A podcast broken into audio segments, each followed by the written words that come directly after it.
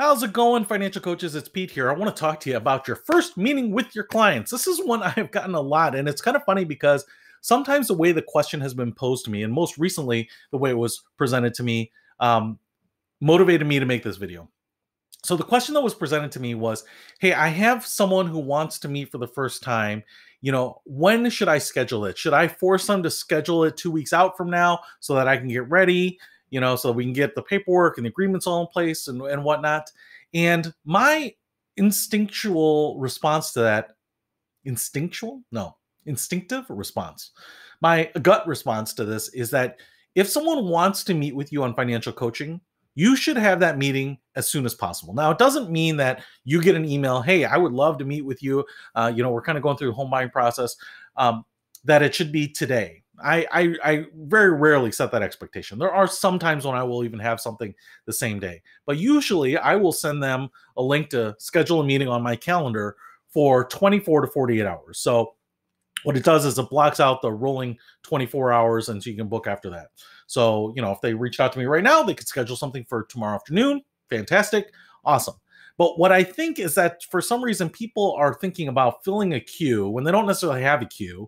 You know, it's not like you're booked up for two weeks and you're pushing them out as a matter of just process like a dentist if you call and you're like i'd like a cleaning well we're booked up for the next few weeks you know i can get you in at a certain date right? They're kind of artificially doing that and i think you know and my, my assumption is maybe you want to look busy you you have prep that you want to do you want to kind of do some fact finding maybe an assessment you want to know more about what's going on.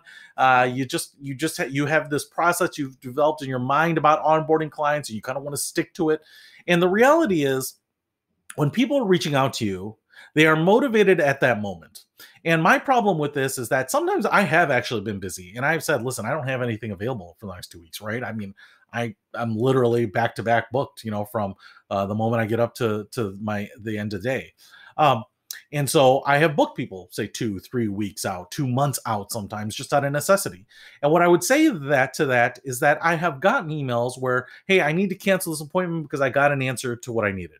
Um, or hey, something else came up and you know I ended up hiring uh, someone from a debt management company to help, or I found a financial advisor, or I talked to someone at the bank, or whatever it might be. Okay and and great i'm happy because they've taken the initiative to go out and figure out a solution on their own but what I don't want to do here is take someone who is in the state of motivation and then wait until that motivation continues to shrivel and die, and then connect with them and say, you know, hey, uh, I know you reached out a couple weeks ago and wanted to connect. So, uh, what's up? And they say, hey, you know, we were thinking, um, you know, that uh, there was this uh, foreclosure on the market. And I just wanted to see is that something we should think about? But you know, it's sold, so it's no big deal.